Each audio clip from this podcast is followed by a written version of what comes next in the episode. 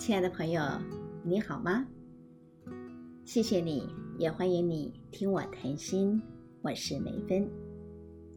这两天，我的脑海里头不断的回响着一个旋律，嗯，应该说是回响着一首歌，因为这首歌的歌词才是让我的心发出回音共鸣的主要关键。这首歌应该有很多朋友都很熟悉。苏芮在二十多年前唱的《奉献》这首歌，也是我以前主持节目的时候最喜欢播放的歌曲之一。这是由杨立德作词，翁小良作曲。可是受限于我现在做节目的技术跟条件，没有办法在现在放这首歌给大家欣赏。不过，我想把这首歌的歌词。朗读给大家听。歌词的内容是这样的：长路奉献给远方，玫瑰奉献给爱情。我拿什么奉献给你，我的爱人？白云奉献给草场，江河奉献给海洋。我拿什么奉献给你，我的朋友？我拿什么奉献给你？我不停地问，我不停地找，不停地想。白鸽奉献给蓝天，星光奉献给长夜。我拿什么奉献给你，我的小孩？雨季奉献给大地，岁月奉献给季节。我拿什么奉献给你，我的爹娘？这首歌就像是一首诗，作者呢观想大自然的相生相应，呼应出了各种人伦关系的深情。我们每个人呢都在不同的关系层面上扮演着不同的角色，就像我，我是我母亲的女儿，也是孩子们的母亲，我是一个妻子，也是。很多好朋友的朋友，在各种关系角色的啊扮演上面，我呢尽心竭力的做到最好。当然，也许做的还不够好，但是呢，上天赋予我这样的一种啊深情，让我想要再多奉献一点什么。这样的我，不停的问，不停的找，不停的想。我可以拿什么奉献给你，我的爹娘，我的小孩，我的爱人，还有我的朋友？会引发我有这么多感慨的主要的原因，是因为这两天我重复看了电影《王者理查》（King Richard）。嗯，我想一定有人呢会因为 Will Smith 他在奥斯卡颁奖典礼上面呢。啊，因为打了颁奖人 Chris Rock 一个巴掌，因为他这个举动就拒绝再看 Will Smith 主演的电影。确实啦，在啊这一个扇耳光的这一个事件之后，尽管说 Will Smith 他得到了最佳男主角奖，也尽管说他事后非常有诚意的道歉了，但是几乎所有。他的这个拍片的计划还有片约，全部都被取消了。所以，我们也可以看得出来，那一个巴掌，它的后坐力有多大。这样的一个影响，恐怕也是 Will Smith 他始料未及的。不过呢，我秉持着不因言废人的这样的精神，我也决定啊。不因一个人偶发性的这样的一个冲动过失，就去否定了一个人的才华跟努力，所以 我还是从 MOD 上面看的《王者理查》这部得到奥斯卡最佳男主角奖的电影。我自己也没有想到的是，我一看就感动到连看三遍。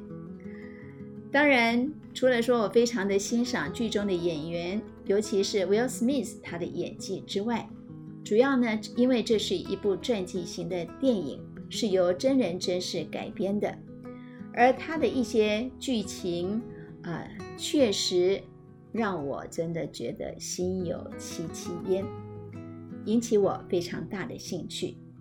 特别是主角啊，Will Smith 他所演绎的王者理查，王者理查也就是啊大小威廉斯这一对网球天后的父亲。其实呢，早在二零一二年跟二零一六年就有两部电影很详细的演绎描述过这一对网球天后，他们从小是如何被训练去挑战。啊，这一项原来是白人至上的网球运动。让人惊叹的是，啊，在大小威廉斯他们最精华的网球岁月生涯当中，啊，特别是在一九九九年到二零一零年这十多年的时间，这对姐妹花几乎网罗了所有网球的职业球赛的所有冠军奖奖项。那么，探索这些惊人的成就表现的这个背后呢，自然就会看到他们的父母一路培育、带领、训练他们的历程。所以，这部电影《王者理查》是从父母的角度跟视野进入剧情的，而我完全的可以体会，作为父母面对社会文化环境的无力感跟无助。还有梦想着想要带领孩子冲破这一切现实困境的啊理想，王者理查，嗯，这个绰号呃或者是说头衔，其实早在大小威廉斯成名之前就存在了，因为在他们原来居住的贫民区的朋友就是这样来称呼理查的，都是叫他 King Richard，因为。理查他从来不害怕跟他的朋友们表白，他有一个梦想，他对他的女儿有一个伟大的计划，他也不断的宣告他的两个女儿将会成为世界上最伟大的网球球员。当然，啊，我们现在看到的是他的梦想成真了。天后的父亲可不就是王吗？何况他们家还有两个天后呢，所以王者理查这个名号说起来也是实至名归。而大小威廉斯这对姐妹花的成就，更是超出理查所求所想。根据电影的描述，早在四十多年前，啊，早在大小威廉斯出生之前。生活在洛杉矶贫民区的理查就对他的孩子拥有了全套的计划，他甚至于写了一本长达七十八页的计划书。而夫妻俩呢，从生育计划开始就决心要带着全家一起追梦。为了梦想，夫妻两个人不畏艰难，不分日夜的身兼数职。为的就是要把他们的女儿给培育出来。他们有梦想，有眼光，有计划，而且呢，为了这个计划，不断的努力尝试，不断的去突破各种框架的限制。在片中很重要的一个点就是理查。要他的女儿认同他们的肤色，不要因为他们是黑人而自卑，而是要自尊自重，永远都要抬头挺胸。在电影当中呢，有一幕呢是啊，大威廉斯他要出赛之前，理查流着眼泪跟他说：“你要踏出的下一步，代表的不是只有你自己。”还代表了世界上所有的年轻黑人女孩，所以呢，就像是带着一种啊神圣的使命一样，这对传奇的姐妹花，不管是面对任何的挑战或者是比赛，都会记住他们的父亲理查的教导：永远昂头挺胸，专注努力，而且永不害怕。大小威廉斯他们傲人，啊，甚至于可以说是惊人的成就，来自于他们从四岁开始就接受父母严格的训练。而在电影当中呢，我们看到了啊，他们不管是在刮风下雨或者是平日，都必须要到球场去练球。假日的主要活动，除了参加教会的啊活动之外，也几乎是全家总动员，找到一个球场就练球，而不打球的人呢就捡球，甚至于在球场边上呢带着功课啊读书写作业。以至于后来竟然有邻居向警方投诉说他们虐待孩子。